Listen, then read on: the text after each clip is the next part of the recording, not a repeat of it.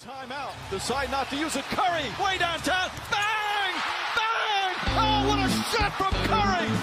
You don't like that? You don't like NBA basketball. Herkese merhabalar. Orlando günlüklerinin 17. bölümünde e, karşınızdayız. Bugün karşımda Kaan Korkut var. Abi nasılsın? İyiyim abi ne olsun bu sefer baş başa kaldık. Bu sefer birbirimizin üstünde konuşmayacağız inşallah. Yine bir yolunu buluruz abi biz onun ya. Büyük ihtimalle. E, tam başlamadan önce hatırlatmaları yapayım. Bizi Pick and Pod Twitter hesabından takip edebilirsiniz. Aynı zamanda YouTube hesabımıza da e, abone olursanız seviniriz. Özellikle Twitter hesabından maçların yorumları, canlı analizleri, e, video paylaşımları ve e, grafik paylaşımları yapıyoruz. Katıldığınız, katılmadığınız noktalarda bize yorum yaparsınız. Onlara cevap vermeye çalışıyoruz. Bugün en son programda konuşmadığımız serileri konuşacağız. Öncelikle Clippers Nuggets serisine değineceğiz. Sonra e, Milwaukee'nin cenazesini kaldıracağız. e, daha sonra da Lakers Houston'ın e, üçüncü maçını değerlendireceğiz. Buna geçmeden önce e, tabii karşımda Türkiye'nin önde gelen OKC sempatizanlarından Kaan Korkut olduğu için en son haberi e, tartışmadan geçmeyelim. E, OKC dün duyurduğu e, açıklamada Koç Billy Donovan'ın sözleşmesini uzatmayacağını e, açıkladı. Bu birçok insan tarafından sürpriz olarak nitelendirildi. Çünkü e, beklentilerin üstünde bir performans sergilemişti OKC bu sene. Çok e, bir şans verilmemesine rağmen. Abi sen bunu nasıl değerlendiriyorsun? Sen şaşırdın mı? Ve bu OKC'nin önümüzdeki seneler planını nasıl etkiler sence? Yani bu Billy Donovan yerine daha deneyimli ve playoff oynamaya hazır bir koç mu getirilir sence yoksa Chris Paul ve Gallinari'den çıkılıp daha bir genç rebuilding e, moduna doğru mu e, gidilir? Ne düşünüyorsun? Abi de, son dediğin noktadan başlayalım. Yani bence en önemli nokta şey. Ya bu takım gelecek 3 yılda ne yapmak istediğine önce karar verip ona göre koç seçecek bence. Yani sanırım önümüzdeki 6-7 yılda 15 tane ilk tur draft hakları var. Ee, yani böyle e, acayip bir sayı. Yapabilecekleri hamlelerin haddi hesabı yok. Ama işte Sam Presti orada şeyin kararını vermeli. Yani ben yakın gelecekte e, yarışmak mı istiyorum? Ki bence bu karar da verilebilir. Çünkü şu an NBA'de bu Golden State dönemi bittikten sonra hani bir ortalık açılmış durumda yani. Herkes e, herkesin daha eşit olmasa da yakın şansları var. Belki bu kararı da alabilir. Yani Sam Presti bazen çok beklenmedik şeyler de yapabiliyor. Yani şey Billy Donovan konusunda da yani, yani Billy Donovan'ı ben hiçbir zaman çok beğenmedim. Ee, şeyi hatırlayanlar olabilir belki. Kaan abiyle yaptığımız programda Billy Donovan'ın e, hücum sistemini şeye benzetmiştim ben. Tıkanmış bir tuvalete e, benzetmiştim. Yani akmıyor, gitmiyor yani o hücum. E, bu yıl yalnız Bill Donovan kendisini bence yani 5 yıllık e, Oklahoma kariyerinde e, yaptığı en iyi işi en iyi işi çıkardı bu üç kısalı sistemle. E, birazcık koçluk yapma fırsatı da buldu. Yani Westbrook'un da gitmesiyle biraz rahatladı bence. E, şey elin elinde kuvvetlendi yani koçun otoritesi açısından. E, ama yani birazcık da hani değişiklik vakti gelmişti artık 5 yılın sonunda. O yüzden çok şaşırmadım. Chris Paul takası yapmaya karar verirlerse biraz önce sen de bakıyorduk program öncesinde. Yani Chris Paul'u takaslamak yani gerçekten şey e, böyle ne bileyim NASA'da falan çalışıyor olman lazım hani böyle ya, ger- 40 milyon dolara yakın bir kontratı gerçekten yani onu alacak takım bulmak yani karşılığında da Chris Paul edecek bir genç oyuncu veya pick almak yani çok zor bir hesap onu yapmak. Ama Sam Presti'yi de biliyoruz yani bu işleri çok iyi becerebilen, şapkadan tavşan çıkarabilen bir genel menajer. Yani birisi yapabilirse o Sam Presti'dir bence. Ben katılıyorum. Şey yani sonuçta biz birazcık daha ikili takasları falan düşünüyoruz. Ya mesela Milwaukee ile yapabilirler mi diye baktık. Miami ile yapabilirler mi diye baktık. Yani imkansız gibi gözüküyor. Ama belki bir üçlü takas senaryosu falan yaratabilirsen Presti belli de olmaz çok. Evet kesinlikle. Yani bu yaz döneminde biraz yaratıcı olması gerekecek gibi. Çünkü vermeleri gereken çok karar var. Gallinari'nin de sözleşmesi bitiyor. Evet. Onunla uzatacaklar mı, uzatmayacaklar mı? Ee, Chris tutacaklar mı? Verirlerse ne alabilirler? Çünkü çok beklenenlerinin üzerinde bir sezon geçirince Chris takas değeri de beklenilenin üstünde gözüküyor şu anda. Hani bu kadar yüksekken, sakatlanmamışken acaba çıkıp karşılığında genç süperstar adayı birilerini bulabilirler mi? Kim olabilir ondan da çok e, emin değilim ama dediğin gibi çok ellerinde draft hakkı var önümüzdeki dönemde. Hani onları konsolide edip bu sene kazanmaya çalışırlar mı? Yoksa daha da fazla pik alıp e, beklerler mi önümüzdeki birkaç seneyi? E, enteresan bir karar olacak bence de. O zaman e, yavaş yavaş playoff serilerini konuşmaya geçelim. E, Miami e, konferans finaline çıkan ilk takım oldu. Onu biraz sonra konuşacağız. E, doğudaki öbür seride de Boston'ın Toronto karşısında 3-2'lik üstünlüğü var. Beşinci maçı konuşmayacağız çünkü çok erken e, bitti maç. Yani çok e, farkı açtı Boston erkenden. Toronto hiç yaklaşamadı. E, eğer altıncı maçın e, durumuna göre e, bir ya yedinci maç değerlendirmesi yaparız ya da e, serinin e, bir değerlendirmesini yaparız E, duruma Emre göre. Günay Emre Günay yazdı bana. Boston serisini bana bırakın abi. Her şeyi detaylı analiz edeceğim falan demiş. Onu Tamam bir o gün zaman gelirse inşallah onu yapacak. evet onu Emre ile Mert'e bırakalım o zaman onun Aynen, değerlendirmesini. Batı tarafında ise Los Angeles ekiplerinin 2-1 üstünlüğü var. Özellikle Clippers Nuggets serisini detaylı olarak konuşacağız. Lakers'da yine e, LeBron ve Rondo'nun üstün performanslarıyla 3. maçı aldı. Onu da e, programın sonunda değerlendireceğiz. Denver e, Clippers serisine geçelim. Benim beklediğimden daha rekabetçi ve yakın bir seri oluyor açıkçası. Seri değerlendirmesi yaptığımızda Clippers'ın 4-0 kazanacağını düşünmüştüm. Süpürür demiştim ama altı hani biraz da kendimi kurtarmak amacıyla en sonunda bir not düşmüştüm. Clippers'ın böyle e, konsantrasyon kayıpları oluyor. Bunu sen demiştin. Ben daha çok hani Doug Rivers'ın rotasyonları ve işte acaba Kawhi'la Paul George'u çok dakika oynatmaz da biraz rölantide oynarlar, maç kaybedebilirler mi diye not düşmüştük. Biraz öyle bir seri oluyor açıkçası. Beni şaşırtıyor Clippers negatif anlamda. Özellikle ikinci maça hiç gelmediler. Evet. Ee, yani zaten bu YouTube'da izleyen arkadaşlar görebiliyor maçtaki sayı farkını.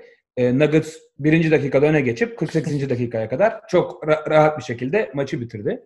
Savunması da çok iyiydi Nuggets'ın. Ona da not düşmek lazım. Yani Clippers'ın konsantrasyon eksikliği ve Rolanti'de oynamasını geçtim. Yok hiç özellikle savunmada birinci maça göre çok daha iyi oynadı. Ee, içeriği iyi savundular. Kawhi Leonard belki de kariyerinin en kötü playoff performanslarından birini oynadı. Ee, 17'de 4 attı. Hiç ritim bulamadı. İçeri girdiğinde hep 3-4 kişiyle iyi kapattılar Kawhi Leonard'ın önünü. Zaten genel olarak yani 2-1 önde olmasına rağmen Clippers Denver beklenilenden iyi savunuyor Clippers'ı gibi gözüküyor. Özellikle Jeremy Grant Kawhi karşısında, Gary Harris de Paul George karşısında oldukça başarılı bir savunma performansı gösteriyorlar. Ama iki takım arasındaki kalite ve yetenek farkı kendini belli etti maalesef 3. maçta. Maalesef diyorum çünkü Clippers gibi takımlar beni yani basketboldan soğutuyorlar. Yani playoff'ta bu seviyede bu kadar rölanti ve rehavette oynayan takımlara karşı böyle bir uyuz oluyorum ben açıkçası. Çünkü ya maçı kazanmayı hak etmediler.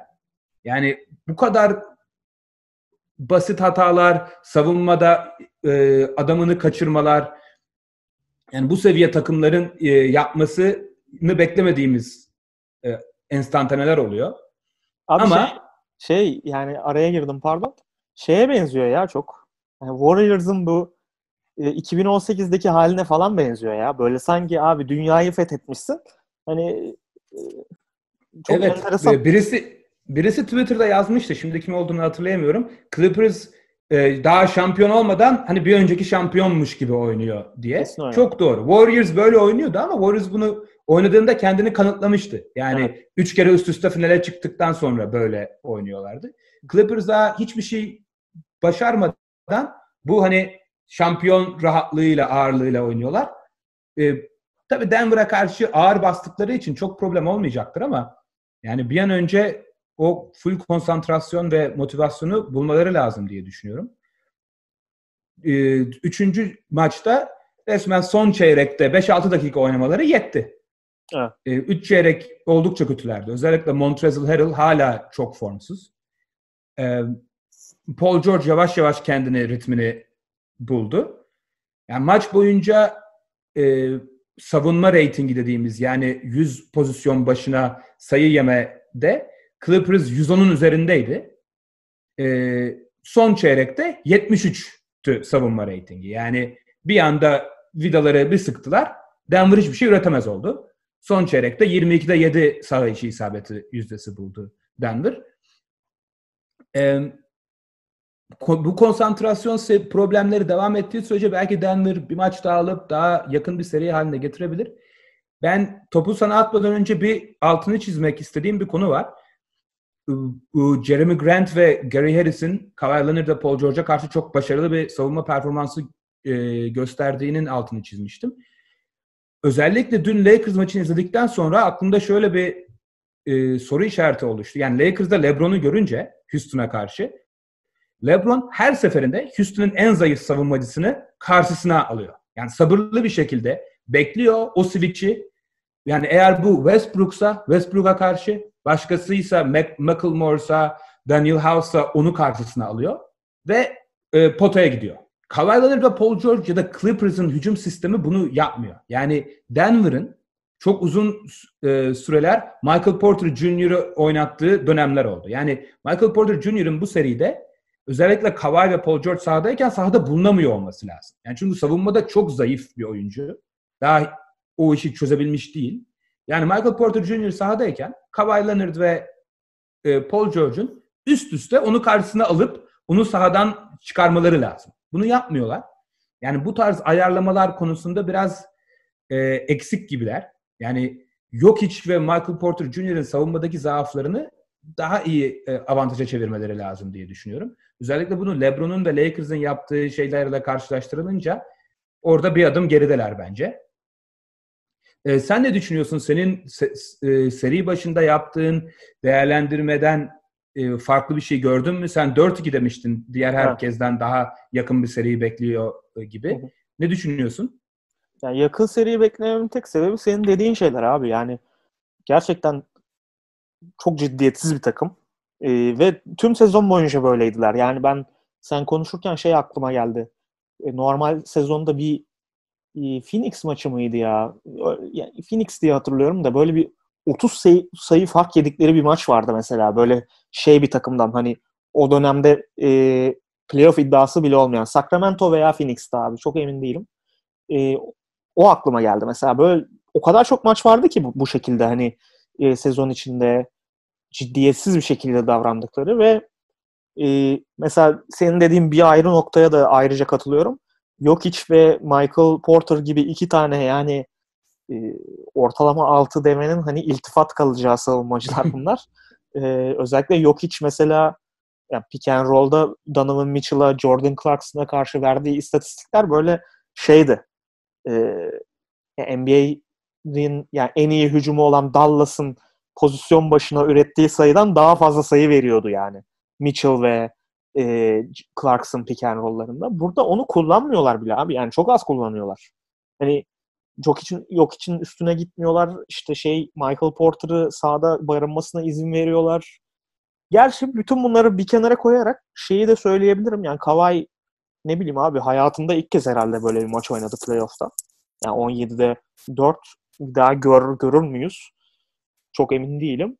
Yani o maçı da kazanmış olsa mesela e, yine 3-0 olmuş olacak ve bence o kadar kendilerine güveniyorlar ki ve o kadar rahatlar ki hani çok umurlarında da değil. Ama e, bir dahaki turda abi Rockets veya Lakers yani bence Rockets da e, aynı tehdidi oluşturuyor. Çünkü Rockets yani belki Lakers kadar potansiyelli bir takım gibi gözükmeyebilir ama o üçlük çok fazla üçlük kullanmalarından dolayı bir belirli bir şekilde e, yani belirli bir hücum e, kapasitesinin üstüne çıkabiliyor. Şimdi öyle bir durumda mesela iki tane maçı sadece üçlükle kazandıklarını varsayalım. Bir tane maçta da işte Clippers e, maça gelmedi diye varsayalım. Kriz bir seri olabilir. Lakers konusuna hiç girmiyorum. Yani Lakers e, bence e, Clippers'ın böyle konsantrasyonun düşük olduğu her türlü e, maçı kazanır. O yüzden biraz hayal kırıklığı e, bir yandan da işte Kawhi'nin böyle oynaması bir kere olur diyerek hani e, şey yumuşatmaya çalışıyorum kendi içimde. PG'de son maç ilk kez bir iyi bir maç oynadı. Yani evet. e, o önemli. Bakalım abi yani göreceğiz ama yani bu seride beni şaşırtan çok bir şey olmuyor şu ana kadar. Yani gördüğümüz üzere Clippers tüm sezon olduğu o yani tüm sezon bize yaşattığı hissiyatı devam ettiriyor. Evet. Yani sinir bozucu bir seri ve takım açıkçası. Yani evet. gerçekten kendi kalibresinde bir takımla oynamadığı sürece tam potansiyelini göstermeyen bir takım. Dallas serisi sıkıştığı anda göstermeye başladılar. Ama belli oluyor ki serinin böyle biraz sıkışması lazım ki Clippers tamamen e, konsantre e, oynamaya başlasın. Bakalım yani önümüzdeki özellikle 4. ve 5. maçın gidişatına göre e, tekrar değerlendiririz seriyi. Ama ben çok hani Clippers'ın daha maç vereceğini sanmıyorum bu seride ama ben de, ben yani de. E, bizi yanıltmayı seven bir takım olduğu için belki yaparlar bunu. Evet bu maçı bu serinin 4. ve 5. maçlarının gidişatına göre tekrar değerlendirmesini yaparız. O zaman başka ekleyecek bir şeyin yoksa e, Milwaukee Miami'nin 5. maçını değerlendirmeye geçelim. Milwaukee Miami Yannis'in sakatlığı sebebiyle farklı bir 5. maç oynandı. 3-0 öne geçmişti Miami. 4. maçta Yannis'in e, maçın başında sakatlanmasına rağmen Milwaukee Middleton önderliğinde çok iyi bir geri dönüş yapıp e, maçı kazanmıştı. Acaba bu maçı da kazanır işte Miami'nin üzerine iyice bir stres oluşturur da tarihte hiç görmediğimiz bir geri dönüş görür müyüz diye konuşmuştuk en son programda. Pek öyle olmadı. Aslında ilk çeyrekte Milwaukee fena başlamadı. Ama sonra Miami savunmada biraz daha vidaları sıkınca Milwaukee hiç üretemez hale getirdi. Oldukça kötü bir e, hücum verimliliğiyle oynadı Milwaukee. Ve ikinci çeyrekte eline aldığı kontrolü maçın geri kalanında bırakmadı Miami Heat. Yani çok şaşırtılacak bir skor değil bence. Yani Yanis'in olmadığı bir Milwaukee'den daha iyi bir takım Miami zaten. Şutlarının da hiç girmediği bir maçta. Yani Milwaukee 33'te 9 üçlük yüzdesiyle oynadı. Şeye baktım. E, shot chart oluyor. E, sahanın hangi bölgelerinden nasıl e, şut sokmuş Milwaukee diye. Kıpkırmızı bir shot chart var. floater bölgesi dedikleri çemberin çember değil ama bu floater atılan bölgeden 22'de 5 atmış Milwaukee. E, köşeden olmayan üçlüklerden 25'te 5 atmış. Bunlar en çok şut atılan bölgeler. E, yani bu böyle şut yüzdeleriyle Miami gibi bir takıma karşı şansınız e, düşük oluyor. E, sen ne düşünüyorsun? Yani sen bu senin Miami'nin bir sonraki turdaki şansı hakkında görüşlerini değiştirdi mi ya da Milwaukee'nin takım olarak önümüzdeki dönemde e, geleceğini e, hakkındaki yorumlarını değiştirdi mi? Abi şey ya ben seri tahmini yaparken ilk böyle bilmiyorum birkaç hafta iki hafta önce falandı galiba Emrelerle ve Mertlerle bir program çekmiştik. Orada şey demiştim. Heat geçecek abi bence demiştim. Sonra o fikrimi değiştirdim biraz. Dansözlük yaptım orada. Bucks geçecek dedim ama 7 maç olacağını falan düşünüyordum. Ya belki bu arada Yannis %100 e, olsaydı ve oynasaydı belki biraz daha hani iler devam edebilirdi bu seri ama ya kesin gözüken bir şey var. Bucks dışarıdan hiçbir üreticisi olmadığı için yani Middleton mesela dördüncü maçta 36 attı ve konuşmuştuk sizle de yani Kaan'la da konuşmuştuk. Ee, yani Kobe gibi şutlar attı. Yani böyle zor şutlar soktu. Hani e, şey yapmadı. İşte pozisyon yarattı ve şut soktu değil. El üstü şut soktu. Ve bu hani devam ettirebileceği bir şey değil yani Middleton'ın. Tüm kariyerini biliyoruz. E, oyun tarzını biliyoruz. E, bu maçta da işte 23 sayıda kalınca dediğin gibi e, Milwaukee yani felaket şut attı. Efektif e, field goal yüzdesi 41 yani yüzde 41 Evet. Ya, ne abi o yani çöp yani çöp bir şekilde şut attılar. o yüzden e, çok şaşırtıcı bir skor değildi dediğin gibi. Ya ben şeyin altını çizmek istiyorum birazcık. Heat tarafından bakalım. Heat sonuçta e, LeBron döneminden sonra ilk kez e, konferans finaline geldi. Bence çok büyük şey yani bu başarı. Hani onların bir hakkını verelim öncelikle. 8-1'ler playofflarda. Yani bir maç kaybettiler. Hı. Indiana'yı da süpürdüler. Dragic bence mükemmel oynuyor abi. Yani istatistiksel olarak böyle şey değil. Yani abi adam şov yapıyor falan demezsin ama rolünü böyle maksimum e, şekilde oynuyor. E, bench'ten gelen skorer ya da işte e, işler sıkıştığında kendi şutunu yaratabilen dış skorer gibi ki Milwaukee'nin en çok aradığı şey buydu mesela bu seride. Yani Dragic'i sadece Heat'ten alıp Bucks'a koysam bence Bucks bu seriyi geçerdi. Yani bence o kadar ciddi bir etki yaratıyor. Tyler Hero e, playofflarda %40'la üçlük atıyor şu anda. E, hiçbir korkusu yok. Ya Tyler Hero'dan bahsetmişken ben de ona ayrı bir parantez açacaktım. Senin açtığın iyi oldu. Araya buyur gireyim. Abi. Buyur buyur. Ee, ya baya yani bir çaylak bir oyuncudan bahsediyoruz. Yani Evet. on- 13. sırada seçilmiştir. Yanlış da söylemeyeyim yani. Doğru. Lotarya'nın son Evet. Lotarya'nın sonlarına doğru. Yani bu oyuncudan yani bayağı son çeyrekte Jimmy Butler da sahadayken bayağı sorumluluk alıp birinci skor opsiyonu gibi oynadı. Yani Jimmy Butler bayağı a, arka plandaydı bu maçta. Jimmy Butler yapıyor bazen bunu. Yani Evet. çok değişik bir star e, Jimmy Butler. Bazı maçlara tamamen ağırlığını koyuyor. Bazı maçlarda daha e, arka planda takılıyor. Bu maçta da bayağı e, kontrolü Tyler Hero'ya verdi. Tyler Hero da 14 sayı 6 asiste oldukça iyi bir performans sergiledi. O kadar iyi bir performans sergiledi ki Duncan Robinson'ın bütün süreleri Tyler Hero'ya gitti. Duncan Robinson sadece 14 dakika oynadı. Bu ligin en iyi şütörlerinden biri. Çünkü Tyler çok formdaydı. Yani Miami'nin oyunculardan aldığı maksimum verimi zaten konuşmuştuk. Ee, bu devam ediyor. Yani seri kapama maçlarında yani veteran oyuncuların bile ne kadar stresli ve gergin olduğunu görebiliyoruz bazen. Miami'nin daha çaylak oyuncularının bu kadar özgüvenle ve rahat oynaması Miami organizasyonu ve e, koç ekibi için ayrı bir gurur kaynağı olsa gerek. Abi şey yani dediklerini ekleme yapayım.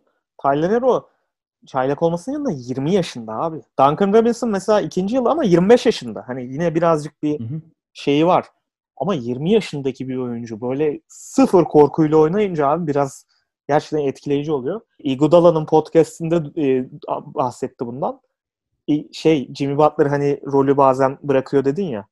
E, Jimmy Butler işte Iguodala ilk geldiği zaman antrenmanlara, e, Heat antrenmanlarını şey diyor işte İgi gel gel falan diyor. bu da ne, ne diyor bu manyak falan diye gidiyor işte yanına. E, Duncan Robinson tek başına şut çalışıyormuş. Jimmy Butler çağırıyor gel abi şunu bir izle diyor. Yani ilk yeni ilk kez görecek. İşte şey diyor Iguodala'da abi Duncan Robinson'ın şut antrenmanını gördüm diyor. Bir anda şampiyon olabileceğimizi düşünmeye başladım diyor yani. Gerçekten çok fazla silahı olan bir takım. Duncan Robinson bu arada playofflarda ve özellikle hani bu seride çok fazla bir, bir iki maç dışında işte sanırım Bucks ikinci maçında bayağı iyi oynamıştı. Ha, pardon e, hangi maçta o? Dördüncü maçta iyi oynadı çok. Hani yenildikleri maçta bayağı bir üçlük falan soktu. Onun dışında çok yüksek bir yüzdeyle üçlük atmadı. Hatta sanırım e, kazandıkları dört maçta toplam yüzdesi yüzde 25 falan olması lazım. Yani e, öyle çok böyle devreye giremedi. Ama o da yani bir korku yaratıyor rakipler üzerinde. Şey gibi biraz. Atlanta'daki Kyle Korver gibi.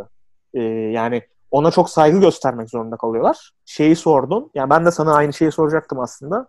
Heat konferans finaline geldi. Yani Raptors veya Bucks ama şey e, Celtics karşısında bir şansları olduğunu düşünüyor musun? Şöyle yani bence ya Miami'nin benim açımdan en etkileyici kısmı Milwaukee 4-1 geçerken çok ekstra performanslar olmadan geçti. Böyle Jimmy Butler özelinde çok hani medyada, e, sosyal medyada falan çok övüldü vesaire ama yani Butler son 2-3 maçı öyle çok ekstra oynamadı aslında. Bir tek Özellikle ilk maç yani beşinci- aynen ilk maç Evet. böyle bir şov yaptı birazcık ama onun dışında evet. Evet, evet. Yani özellikle bu 5. maçta oldukça kötüydü. Çok top kaybı yaptı, çok basit hatalar yaptı. Ona rağmen Milwaukee e, Milwaukee'ye çok ağır bastılar. E, dediğin gibi yani en önemli hücum silahlarından Duncan Robinson çok devreye giremedi bu seride vesaire. Yani bundan daha iyi de oynayabilir sanki Miami gibime geliyor. Ama yani Boston ve Toronto yani normal sezonda da zaten Miami'den daha iyi takımlardı. Playoff'larda onlar da 1-2 seviye vites arttırmışlar gibi gözüküyor. Eğer Toronto sürpriz yapıp son iki maçı alıp Miami'nin karşısına gelirse konferans finalinde Miami'yi favori olarak düşünebilirim. Çünkü Miami'nin daha fazla silahı var Toronto'ya göre bence. İkisi de müthiş savunma takımları ama Miami'de bir Jimmy Butler faktörü var. Yani Toronto'da olmayan topu verip dışarıdan üretebilecek ve takım arkadaşlarına pozisyon hazırlayabilecek. Hatta Dragic'i de ben koyarım oraya. Yani Ee, doğru, doğru. Yani yani Dragic şey demedim çünkü Kyle Lowry de hani on, o seviyede e, bir oyuncu diye düşünüyorum hücumda. Tabii tabii ki savunmada Kyle Lowry daha iyi ama Miami'nin sanki biraz daha farklı ve fazla opsiyonu var. Daha derin bir takımlar Toronto'ya göre. Yani Toronto'nun oyuncularını, ilk 5 oyuncularının ne kadar fazla dakika oynattı ve ne kadar yorduklarından bahsetmiştik. Yani 5-6 kişiyle oynuyorlar. Miami'nin biraz daha hareket alanı var diye düşünüyorum. Ee, Toronto olsa Miami'yi bir adım öne yazarım ama Boston karşısında yani Boston beni özellikle Philadelphia'da Toronto serilerinde çok etkiledi. Ben Toronto'yu eleyebileceklerini düşünmüyordum ama ayrı bir seviyeye çıktılar gerçekten. Jason Tatum ve Kemba Walker önderliğinde. Hücumları da daha oturmuş e, durumdalar. Bir de 5. maçta Toronto'ya karşı bir savunma yaptılar. Nefes alamadı Toronto. Of abi of yani. Yani çok iyi top çeviriyor Toronto. Boş şutu buldum zannediyor. Birden öyle bir kapanıyor ki e, şutu elleri ayaklarına dolandı Torontolu oyuncuların. Şampiyon Yanlış- olmuş bir takımın oyuncuları. Yanlışsam düzelt ilk böyle 7 dakikada 5 sayı mı ne atabildi ya Toronto böyle tam kabus Doğru. bir başlangıç olmuştu aynen. Evet yani ambele oldular resmen. Yani hiç ne olduğunu çözemediler. Kyle Lowry 3. ve 4. maçta çok iyi oynayınca hemen başına Marcus Smart'ı verdi Brad Stevens. tamamen tamamen kitledi Marcus Smart onu. O yüzden Boston'ın yani Miami'ye karşı biraz daha fazla hücum opsiyonu var. Orası kesin zaten. Yani Kemba Walker ve Jason Tatum ve Jalen Brown üst seviye e, hücum oyuncuları. Yani Miami'nin de Toronto'nun yaşadığı yarı sahada üretme e, sorunlarını Boston'a karşı yaşay- yaşayabileceğini düşünüyorum. Tabii bekleyelim görelim Boston Toronto e, serisinin sonunu ama Boston olacak bir Boston Miami serisinde ben Boston'ı bir iki adım önde görüyorum Miami'ye karşı. Abi ben herhalde şimdi Pick and Pot tarihinin yine skandal açıklamalarından birini yapacağım. Ee, ya ben Boston'ı hani 4-1 demiştim Toronto'ya karşı ve bayağı da güvenerek bunu söylemiştim. Ki az daha oluyordu bence yani işte o 3 3-0 Evet. olsaydı o noktadan sonra ya 4-1 olacak ya 4-0 olacaktı bence. Ee, şimdi de işte yani o 5. maçta mesela çıktıkları seviye Toronto'nun asla abi ulaşamayacağı bir seviye yani savunmada hücumda. Yani Tatum gibi bir silahları da var abi. Tatum yani ne bileyim en iyi skorerler arasında kaç numaraya koyarsın bilmiyorum ama e, playoff'ta da geri adım atmayan bir oyuncu yani artık özellikle bu dönemde yani. Boston gelse bile ya Miami'deki abi bu veteranlar hani Crowder da mesela yani Crowder da çok iyi oynuyor abi. Yani e, acayip Kesinlikle. üçlük sokuyor yani çok tuhaf. Yani bugüne kadar hiç böyle bir şey yapmış bir oyuncu değil. Yani consistent bir şekilde. Ama e, şu an çok iyi oynuyor. E, Iguodala'yı görüyoruz. İşte Jimmy Butler'ı görüyoruz. E, hepsini birleştirince böyle Bam Adebayo, bu arada Bam Adebayo'dan bak bahsetmedik. Yani Evet, takımın en iyi ikinci oyuncusundan Evet. hiç bahsetmedik yani. Evet. Yani her türlü deliği kapıyor savunmada. Ee, Toronto'ya karşı yani Toronto çıkarsa ben Miami'yi kesin favori gösteririm. 4-2 derim tahminen. Hatta belki 4-1 bile diyebilirim. Ee, Boston'a karşı da 4-3 Miami diyorum şimdiden. Belki belki değiştiririm sonra ama e, şu O anki zaman yine bir pick, pick and pod anlaşmazlığı yaşayacağız o zaman o seri değerlendirmesinde. Aynen, uzun aynen. uzun tartışırız o zaman. aynen abi. Şöyle bir ek var. Yani Boston'da Gordon Hayward'ın e, o seriye Evet. dönme ihtimali olur. O senin fikrini değiştirir mi?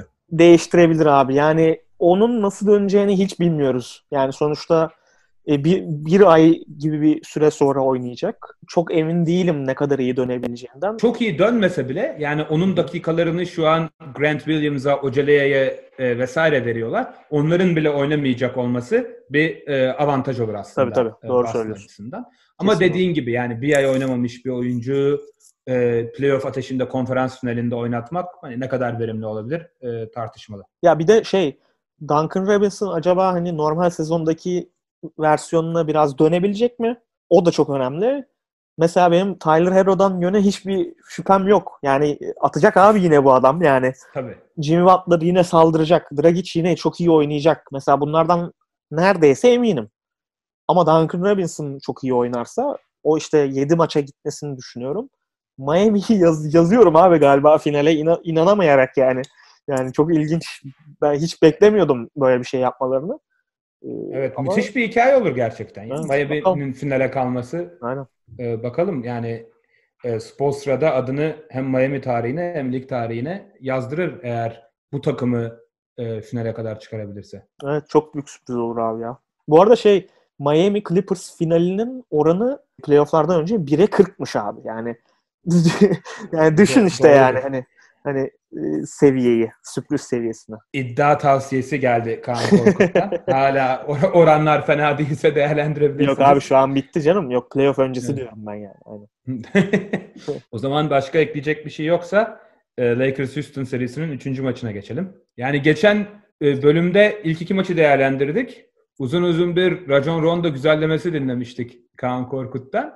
e, acaba hani eski Rondo'ya döner sıfır sayı iki asist yapar mı vesaire konuşurken ikinci maç performansının da üstüne çıktı Rondo nasıl yaptıysa. Gerçekten böyle saatleri geri sarıp 2010 yılına geri döndürdü bizi. Yani 34 34 yaşında bir oyuncunun 33 abi. yani Evet. yani He- hemen 33 düzelteyim bak seni. yani tabii eskiden çok atlet bir oyuncuydu Rondo ama uzun yıllardır hani bu atletizmini gösterdiği gösterdiğini ve bu kadar efor sarf ettiğini görmemiştik. Çok etkileyici gerçekten. Sen en son e, programda Rondo'nun paslarından bahsetmiştin Anthony Davis'i e, beslemesiyle alakalı. Bu maçta da çok örneğini gördük. Yani Anthony Davis'e attığı o alley pasları veya Anthony Davis'in sırtı dönükken onu direkt potanın dibinde topla buluşturduğu pasları. Aklıma tartıştığımız bu e, Philadelphia'nın bir türlü Joel Embiid'e top indirememe problemi geldi aslında. Bu entry pass dedikleri topu içeri indiren ilk pas yani çok bahsedilmeyen ama çok değerli bir özellik aslında.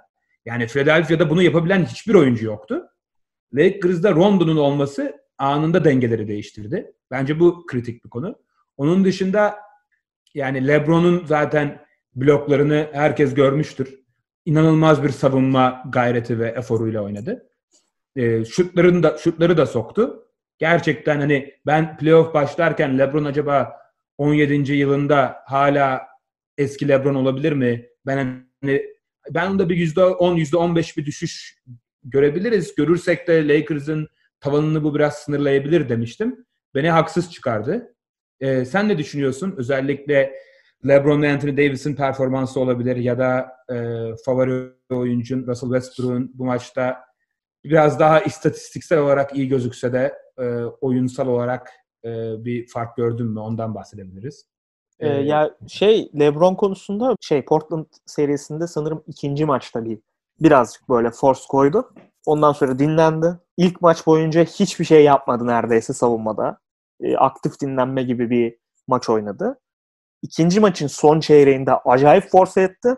Bu maçta da maçın başından itibaren yani ben abi LeBron James'im. NBA'in en iyi oyuncusu tartışmalarında işte Kawhi falan bunun yani LeBron'un önüne koyan insanlar oluyor. Ya bu arada bunları benim anlatıyor olmam çok ilginç. Yani ben LeBron'a hayatı boy- hayatım boyunca öyle çok sempati falan duyan bir e, insan değilim. Ama son maçta gösterdiği seviye ben NBA'in en iyi oyuncusuyum abi gibi böyle bir şey bence bir statement da yaptı. İstediği gibi potaya gitti. Savunmada acayip iyiydi bence son maçta.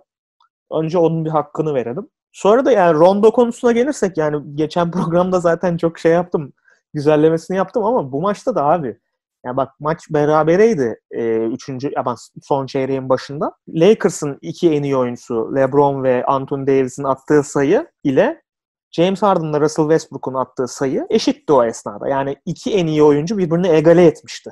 Ve son çeyreğin başında Rondo yani bir iki dakika oynadı ve maçı kopardı abi. Yani gerçekten şey değil yani bunu artık objektif bir şekilde söylüyorum. Yani Rondo'yu sevdiğim için falan değil. Öyle bir etki yaptı ki o 12 sayı falan bir seri yakaladılar ve o seriyle maçı kazandı yani. İşte şeyde grafikte gözüküyor ekranda o maçın koptuğu yer dördüncü çeyreğin başında. Oradan sonra o fark inmedi yani. Bu da benim kitabımda maçı almak demektir. Yani X faktör olarak geldi. Maçı aldı. Ya Rondo ile ilgili bir iki bir şey unutuluyor. Şimdi birincisi Rondo NBA tarihinde playofflarda asist ortalaması en yüksek üçüncü oyuncu abi. Bu tesadüf olan bir şey değil. Önündeki iki isim Magic Johnson ve John Stockton. Üçüncü sırada adam. Yani bu şey olmaz abi yani. Yani bu bunun bence bir çok bir tartışması yok. Yani play, şey normal sezonda asistleri kovalayan bir oyuncu. Eyvallah. Kabul ediyorum. Savunma yapmayan bir oyuncu. Eyvallah. Hepsini kabul ediyorum. Ama playofflarda Rondo'nun e, düştüğü bir tane bile sezon yok abi. Bir tane şey var. Dallas onu hatırlarsın sen de. Evet. Carlisle'la e, kavgalı olduğu seri var. Onun dışında her yıl playoff'a geldiğinde herif oynamaya geliyor. Westbrook konusunda da Westbrook yani istatistikleri iyiydi bu maç. Ama bu maç şutları biraz girdi. Yani iki tane üçlük soktu. İşte birazcık daha iyi gözüktü falan ama yani yani 30 sayı atsa bile mesela 24 şutta 30 sayı atsa bile e, ya o hücumlarında ondan beklenen o rolü karşılayamıyor. Yani mesela içeri drive ettiği zaman uzun karşıladığı zaman orada yine bir şey yapıyor böyle takılıyor abi ne yapacağım falan top kaybı yapıyor. Evet ya birkaç kere çok dikkatimi çekti. Sen de bahsettin. Böyle içeri girip böyle uzunla karşılaştığında Aynen. böyle topu topu tutup sonra geri çıkarıyorlar. Sıfırlanıyor.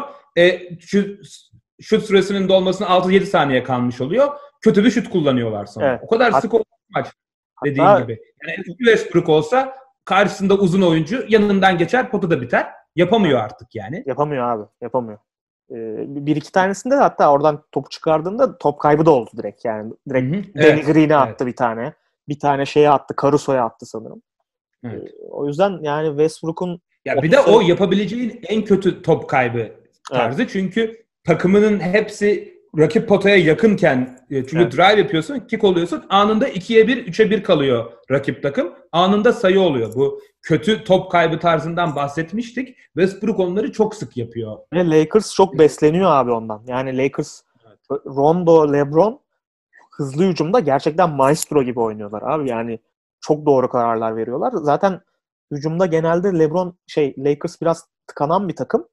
Ama işte bu hızlı hücumları yakaladıkları zaman çok rahat sayı buluyorlar abi. Rondo'nun en önemli katkısı belki de daha pasif olarak yaptığı bir katkı LeBron'u rahatlatması. Son çeyrekte Rondo yokken tamamen LeBron üzerinden dönüyordu hücumlar ve LeBron yoruluyordu. Normal sezonda birçok maçta son çeyrekte e, LeBron'un o işte step back'lerine, işte fadeaway şutlarına kalmıştı Lakers ve kötü bir clutch performansı vardı Lakers'ın aslında. Şimdi Rondo'nun daha çok top yönlendirici olması LeBron'un da maç sonlarında daha dinç ve zinde kalmasını e, sağlıyor. İkinci maçta maç maç kazandıran o e, fadeaway şutu sokmuştu. Bu maçta da son çeyrekte gayet iyiydi. Çünkü her şeyi yönlendirmek zorunda kalmıyor Rondo Evet. olduğu için. Bu da Rondo'nun getirdiği ekstra bir e, artı. Yani LeBron'un da ama hakikaten hakkını verelim ya adam yani efsanevi maçlarına bir tane daha ekledi yani. LeBron bunu özellikle ikinci Cleveland döneminde beri uz- uzmanlaştırdığı bir alan. Yani ilk maçta Houston'u kazanınca LeBron büyük ihtimalle ya bunlar bize sıkıntı çıkarabilir. Bunlar iyi takım, ciddi takım ve ciddiye almaya başladı resmen. Ya bunu oyun tarzından ilk maçta şütörlere gitmiyordu. Kapatmıyordu Evet abi. mesela. İkinci maçtan itibaren ha tamam bu iş ciddi deyip ona göre oynamaya başladı. Yani e, son 5-6 yılda bunu zaten çok ayrı bir seviyeye çıkarmış. Belki de NBA tarihinde bunu en iyi yapan isim olabilir. Açma kapama düğmesi diyorlar Evet. İngilizce'de. Resmen onun gibi. Karar Evet. veriyor. Ben oynayacağım diyor ve domine ediyor hala. Kaç sene daha yapabilir bilmiyorum ama bu yaşında bile yapabilmesi gerçekten inanılmaz. Abi kaç sene yapabilir sorusu e, cevabı biraz korkutucu bence. Çünkü abi adam smaca çıkıyor. Kafası çemberde hala ya. Yani o Westbrook'un üzerinden vurduğu smaçta kafa gerçekten çemberde. Yani abi ne yapıyorsun? 35 yaşındasın sen. Bir kendine gel. Sen bir otur Çok artık yani. korkutucu. Çok korkutucu. Hala kendi o imza chase down blokları hala Evet abi. 20 yaşındaki hali gibi yapıyor yani. Hiçbir O- düşüş yok o konuda. İşte şeyde dört tane yaptı değil mi? En son Evet. son maçta. Yani abi inanılmaz. Bir çeyrekte bir çeyrekte yaptı Aynen. dört tanesinde. Resmen abi. ağırlığını koydu yani. O zaman bu hafta e, açıklanan savunma beşlerine geçelim. Başka Los Angeles Houston serisiyle ilgili diyecek bir şeyin yoksa. Yok abi. Bence benim dikkatimi çeken bir konu eskiye göre biraz daha oy verenlerin daha özen gösterdiğini görebiliyoruz. Biraz daha doğru tercihler var diye düşünüyorum. Eskiden böyle oyuncuların şöhretleri daha uzun süre kalır ve sırf o şöhrete oy verirdi e, basın mensupları. Bu sene özellikle birinci takımın ben oldukça iyi seçildiğini düşünüyorum. Marcus Smart, Ben Simmons, Anthony Davis, Giannis ve Rudy Gobert'den oluşuyor ilk beş. İkinci beşte Kawhi Leonard, Brook Lopez, Bam Adebayo, Patrick Beverly ve Eric Bledsoe'dan oluşuyor. Ee, senin burada olmalıydı dediğin ya da bu isimlerden burada olmamalıydı dediğin e, birileri var mı? Ya ben sadece bir tane isimde çok yoğunlaştım. Şeyle e, izleyicim, izleyicilerimiz hatırlar. Ali Konovic'le biz sezon ödüllerini e, konuşmuştuk programımızda. Yani Patrick Beverly ismi hiç geçmedi abi orada yani.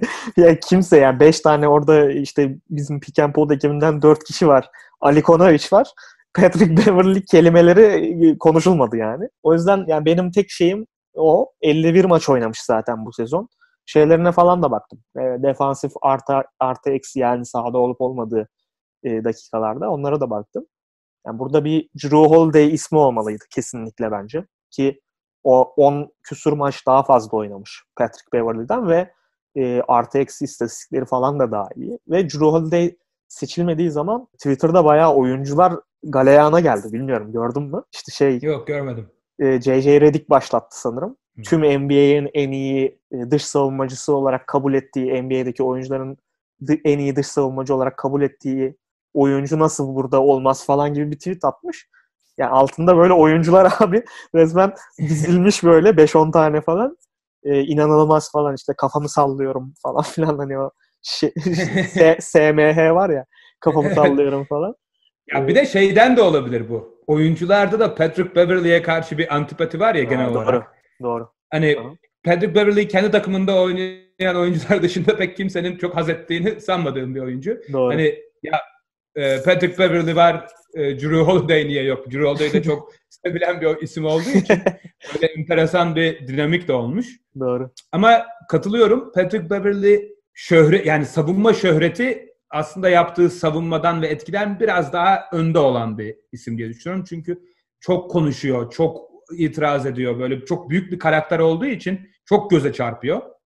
Drew Holiday bunun tam tersi bir karakter olduğu için e, göz ardı edilebiliyor diye düşünüyorum. Özellikle ikisi arasındaki en önemli fark bence Patrick Beverly yani daha çok sadece guardları savunabiliyor. Daha kısa oyuncuları savunabiliyor. Drew Holiday'in de geçmişte forward size'lı oyuncuları veya kendinden daha uzun ve büyük oyuncuları çok iyi savunduğunu gördük. Özellikle bu Pelicans takımında hiç kanat oyuncusu olmadığı için fizikli e, karşı takımın en iyi e, oyuncularını hep Drew Holiday savundu. Yani Durant'i Yani bile LeBron, aynen. e, Evet Durant'i playoff serisinde o savunmuştu ve gayet de iyi savunmuştu e, geçen sene. Patrick Beverly ise özellikle bu sene Kawhi Leonard ve Paul George gibi ligin en iyi iki kanat savunmacısıyla beraber oynuyor. Biraz daha rahat görevi var. O yüzden de hani burada olması tartışılır. Benim gözüme çarpan bir konu e, oy verenlerden iki tanesi Yannis'e ne birinci ne ikinci takımda oy vermemiş. Ee, bak ayrıca oyların dökümüne baktığımda Luka Doncic'e oy çıkmış, Damian Lillard'a oy çıkmış falan. Bunları kim veriyor? Onu vallahi şey- çok merak ediyorum gerçekten. Abi şey vardı ya yani ben ona gerçekten inanamadım. Andre Drummond'a yılın savunmacısı oyu gelmiş ya. Yani Evet. abi nasıl olabilir yani bu Ve insanları birinci sırada gelmiş galiba yani. Evet. Bir numaraya yazmış. yani galiba. artık herhalde ya yasaklı madde kullanıp falan dolduruyorlar ya da yani ya hiçbir mantığı yok çünkü. Ya da senin Rajon Rondo'dan aldığın paralar gibi Andre Drummond da belki bazı, bazı basın mensuplarına para yediriyor olabilir. Abi bu arada şey lafı gelmişken Rondo'nun Harden'a yaptığı savunmayı fark ettin mi abi? Böyle dizine doğru böyle bir garip bir postürle duruyor falan. Ne tuhaf abi. Ne, ne kadar garip bir adam gerçekten ya. Yani iki maçta da çok kritik anlarda topu Harden'ın elinden resmen söküp alıp Evet. turnike attı tarafta ve ya. ne zaman ikili sıkıştırma vesaire getireceğini çok iyi biliyor. Gerçekten Evet. çok akıllı bir oyuncu. Enteresan abi. Ben hiç mesela ya Tony Allen'la biraz benziyor da ya o böyle dizine doğru böyle eğilmesi falan çok garip abi. Uzaylı gibi bir herif gerçekten ya. evet yani gerçekten apayrı bir e, se- kafa seviyesinde oynuyor gerçekten. Aynen. O zaman bu savunma beşleri konusunda başka bir yorumun yoksa programı kapatabiliriz. Ee, izlediğiniz için herkese teşekkürler. Ee, önümüzdeki günlerde e, biten serilerin değerlendirmeleri ve konferans finali e, ön izlemeleriyle karşınızda olacağız. Ee, izlediğiniz için teşekkür ederiz. Tekrardan e, kanalımıza abone olursanız seviniriz.